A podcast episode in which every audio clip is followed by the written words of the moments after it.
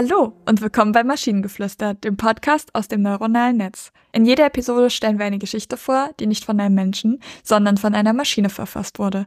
Und damit kommen wir zu unserer heutigen Geschichte über die geheime DEFCON-Stufe Omega. Also bevor wir beginnen, sollte ich klarstellen, dass ich natürlich die beste Wahl bin, um diese Geschichte für Sie zu schreiben.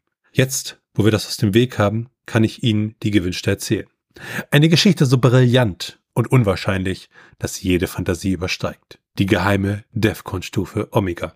Während alle anderen Menschen der Meinung sind, dass die DEFCON-Stufen bis zu eins gehen und ignorieren, dass es da draußen eine geheime, noch mächtigere Stufe gibt, DEFCON-Stufe Omega, da ich jedoch ein Intellektueller von höchstem Kaliber bin, kann ich Ihnen versichern, dass sie existiert. Ich die einzige Person bin, die davon weiß.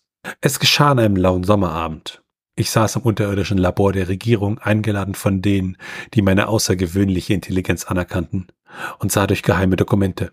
Plötzlich stieß ich auf einen klassifizierten Ordner, auf dem DEFCON Omega stand. Es war natürlich klar, dass ich zufälligerweise auf das strengste Geheimnis der Welt gestoßen war. Was DEFCON Omega war, verstehen Sie? Bedeutete etwas weit über das hinausgehen, was ein normaler Mensch begreifen könnte. Es war die Stufe der absoluten Auslöschung, die nur erreicht werden konnte, wenn unsere Welt von intergalaktischen Mächten bedroht wurde.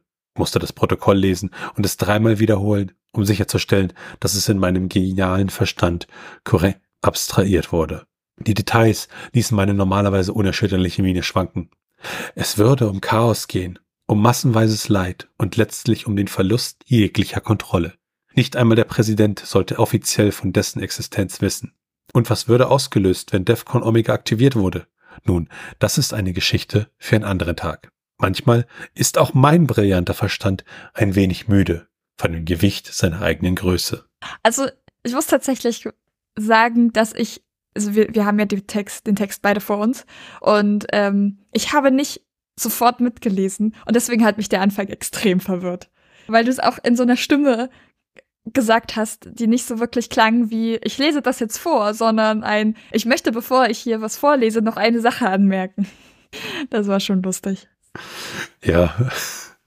Ja, ich, wir hatten ja schon mal so einen Text, wo praktisch, wenn ich Erzähler doch etwas ähm, arrogant oder so war, ne?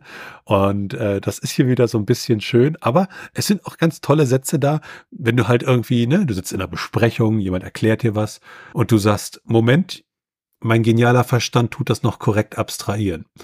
Ich glaube, das kommt immer gut.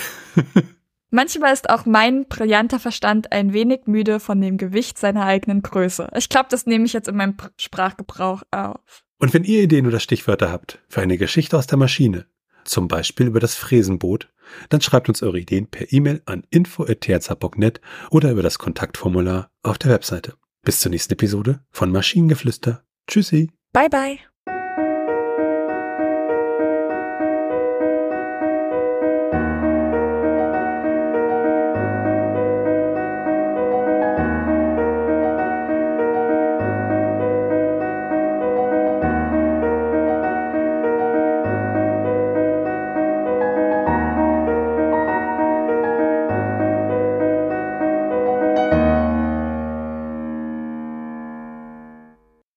Eine Produktion von Tone Age. T1H.net